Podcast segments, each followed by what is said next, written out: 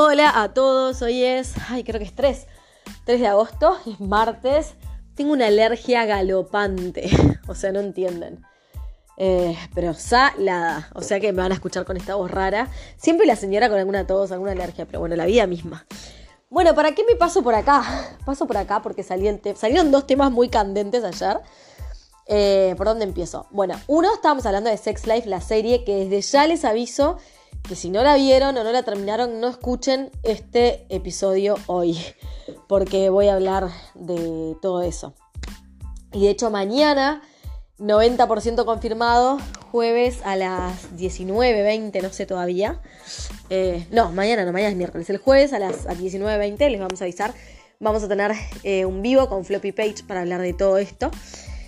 Bueno, eh, ¿Por dónde empiezo? Nada, en realidad lo que pasó fue que pila de mis amigas me estaban diciendo que eh, en varios grupos de amigas estaban todas trastornadas, las mujeres casadas con Sex Life, que les hacía replantearse un montón de cosas de su vida.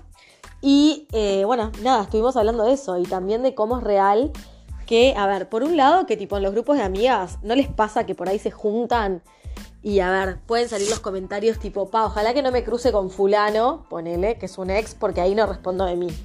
O hablamos de alguien tipo, che, viste que fulanito se casó, pa, cómo me gustaba ese, qué pendiente la puta madre. O sea, siempre hay como un deseo, siempre o a veces hay como un deseo. O por ejemplo, se separó fulano, pa, no puedo creer con lo que me gustaba, no me lo cuenten porque me trastorna. O sea, de verdad me da vuelta a mi mundo.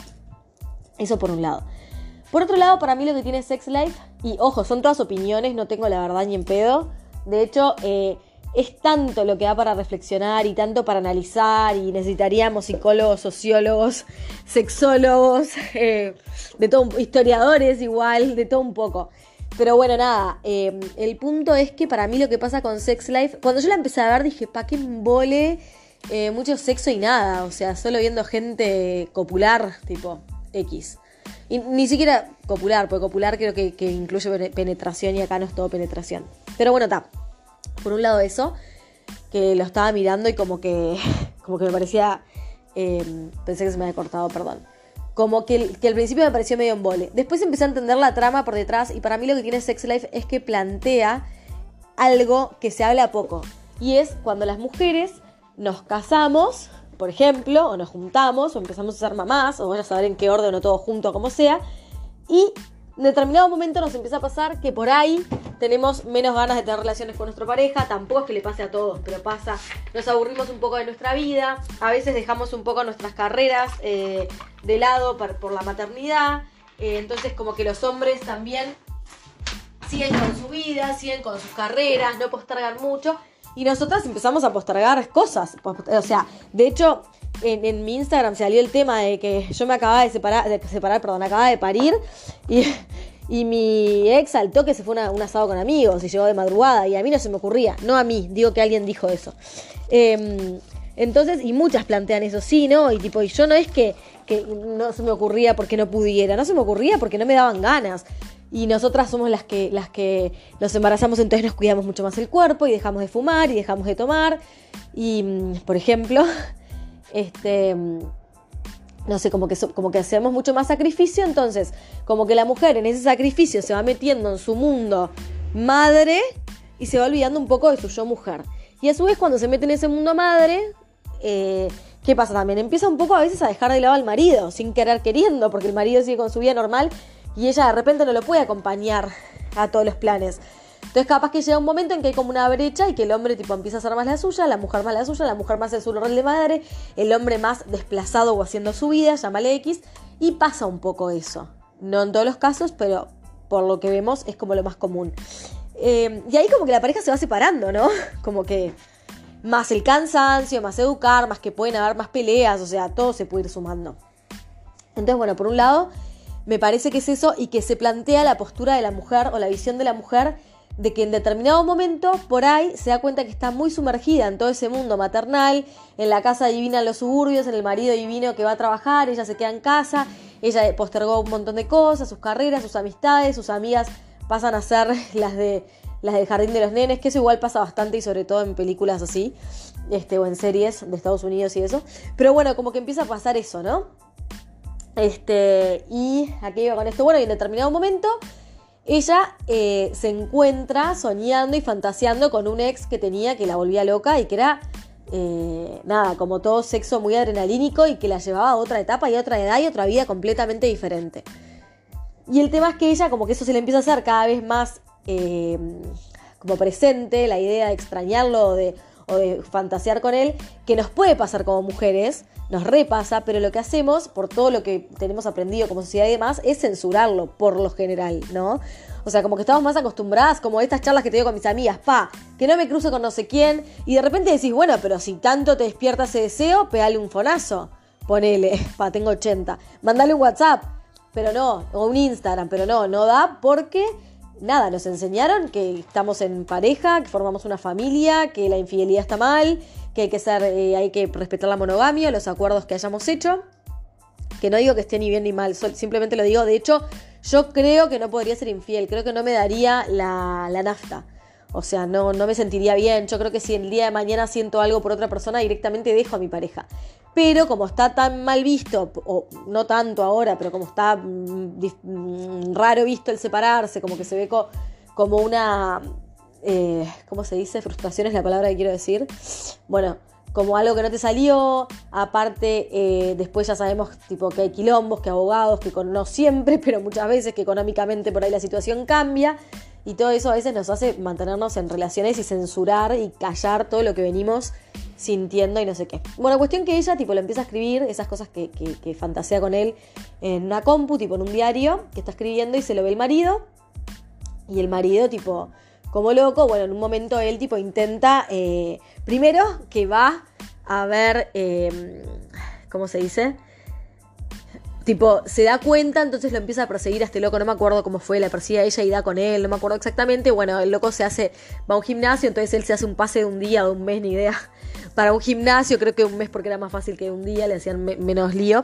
Este, y bueno, y de repente en determinado momento va a la ducha, que es el famoso momento, no sé, minuto tanto, ahora no me lo acuerdo, no sé qué, el capítulo 4, creo que es o 3 que va a la ducha y ve que este amante, o sea, amante, este ex en el que ella fantasía, que se llama Brad, tiene un miembro eh, bastante grande. Incluso la imagen lo muestra, que Cooper, que es el, marido, mira para arriba, onda la puta madre, ¿cómo compito con esto?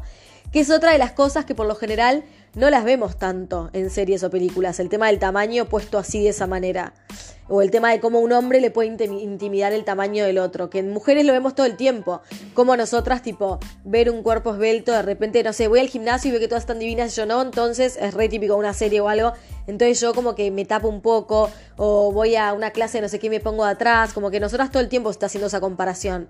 En los hombres creo, no sé, me da la sensación que no tanto y menos con algo así como el miembro, ¿no? Eh, bueno, nada, entonces él me mira para arriba y se quiere matar, que dice cómo compito con este ¿Cómo le puedo decir? Palo para mataroso. Qué fina, diría mi padre, la puta madre, que no me escuche. Bueno, entonces, em, ¿qué más? ¿Qué más? ¿Qué más?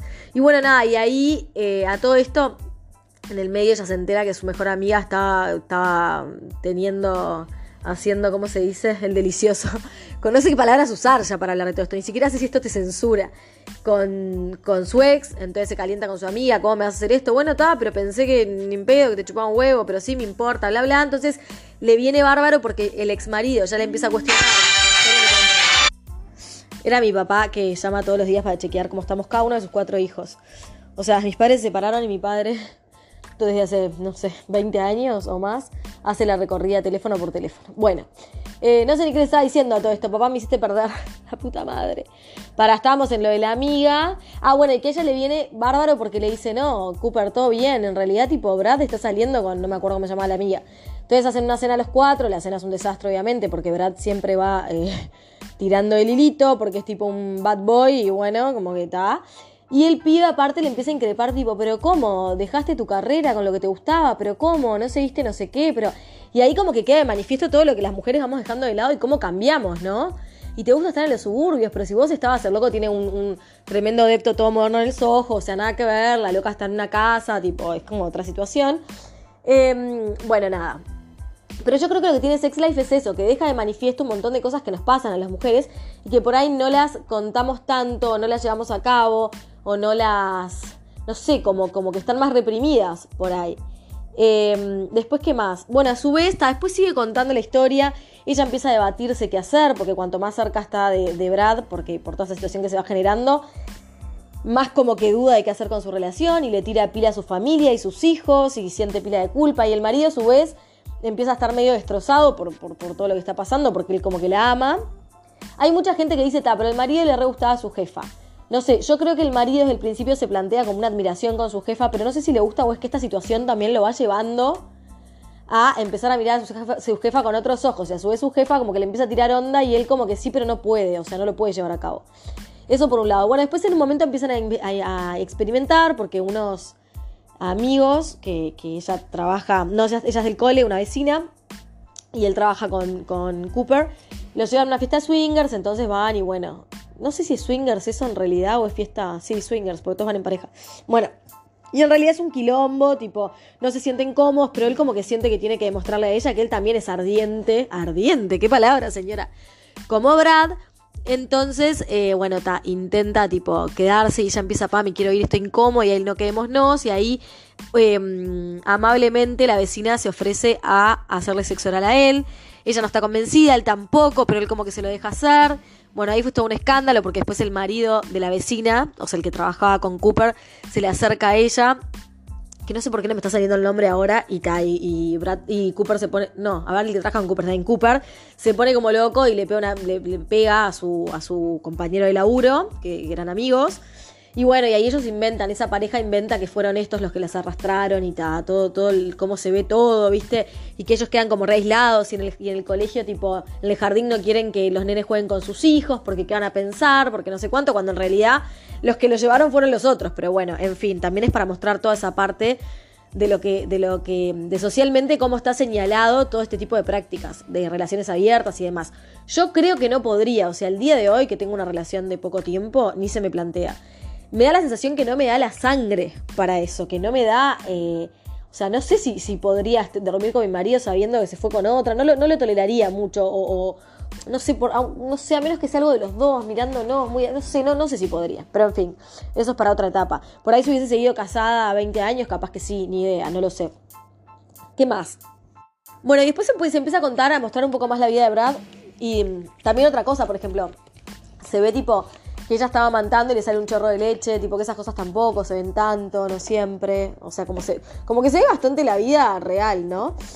Eh, bueno, lo que no es tan real es que dos tipos que se parten al medio, forrados de guita, quieran tenerte. Esa es la parte no tan real. Tenerte. Bueno, lo que pasa es que en realidad están como peleando por ella, pero bueno. Y después, em, nada, se empieza a mostrar más la vida, porque toda la, la, serie va teniendo como flashbacks.